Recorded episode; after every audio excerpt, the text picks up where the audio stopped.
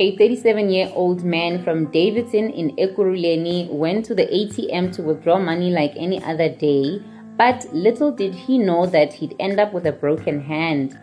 Bafana Mnisi claims he was assaulted and robbed by a bodyguard of a well-known musician at Mayfield Mall in Daveyton.